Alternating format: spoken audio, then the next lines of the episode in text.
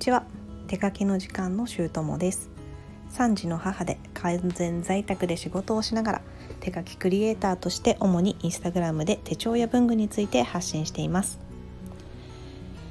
私の発信生活は2015年にブログから始まって丸7年になりました。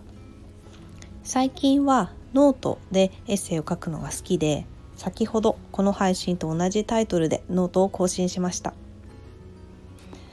えー、私は近頃特に自分に対しても他人に対してももっと楽に生きればいいのにと思うことがあります。そしてもっと楽に生きたいとも思っています。この願いこそが自分を変えよう人生を変えようと2人目の子供が生まれたタイミングで行動し始めた私の根っこの部分。ということに気づいたのはまさに昨日の満月の日でした。頭の中がクリアになってきた感じがしています。昨日は私の月さ月星座であるさそり座の満月。とてもいい影響を受けてるなぁと感じています。以前月を意識しすぎない方がいいと星読みの方にアドバイスいただいたことがあって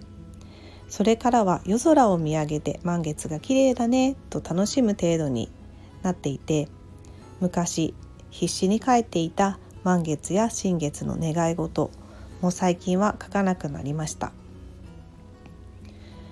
さてもっと楽に生きたいと思っていることに気づいたのは HSP の人とクラブハウスというアプリで話したことがきっかけでした。HSP とは敏感体質のことです。私は専門家に見てもらったわけではないんですけれど診断チャートをやってみるとほぼ毎回 HSP であると結果が出ます。特にカウンセリングを希望しているわけじゃないんですが HSP について知ることで心が少し軽くなりました。でどうやら HSP の人は人生ハードモードで生きてるらしいっていう話が出てえそんなのみんなこんな感じじゃないの？ってもっと楽に生きれんの？と初めて知ったんです。えもっと楽に生きたいと自分が思ってることに気づくためには今の人生が実はハードモードであってもっと楽に生きられる可能性があると知らないと始まらないんですよね。で事実自分の人生を私は疑ったことがなかったので頑張ることが好きとか頑張っていない私は私じゃないと思い込んでいて人生を楽にできると考えたことはありませんでした今思うと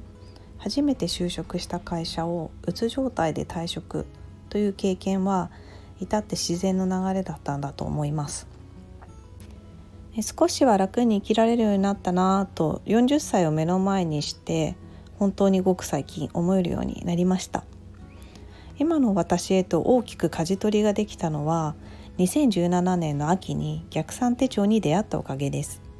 私は手帳にはまることで人生が好転して今では仕事も生活も精神的に楽に送れるようになってきているし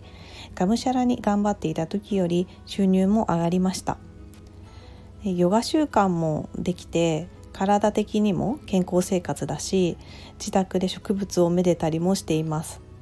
昔は見事に植物を枯らしてしまう女でした。この今の生活は数年前に私が望んでいた状態でやりたいこと100リストとかビジョンボードに描いていたことと一致しています。やっぱり書いて可視化するって大切だし効果があるんですよね。次は私のやりたいことリストについてお話ししようと思います。この配信が良かった役に立ったという方はいいねやフォローいただけると嬉しいです。それではまた。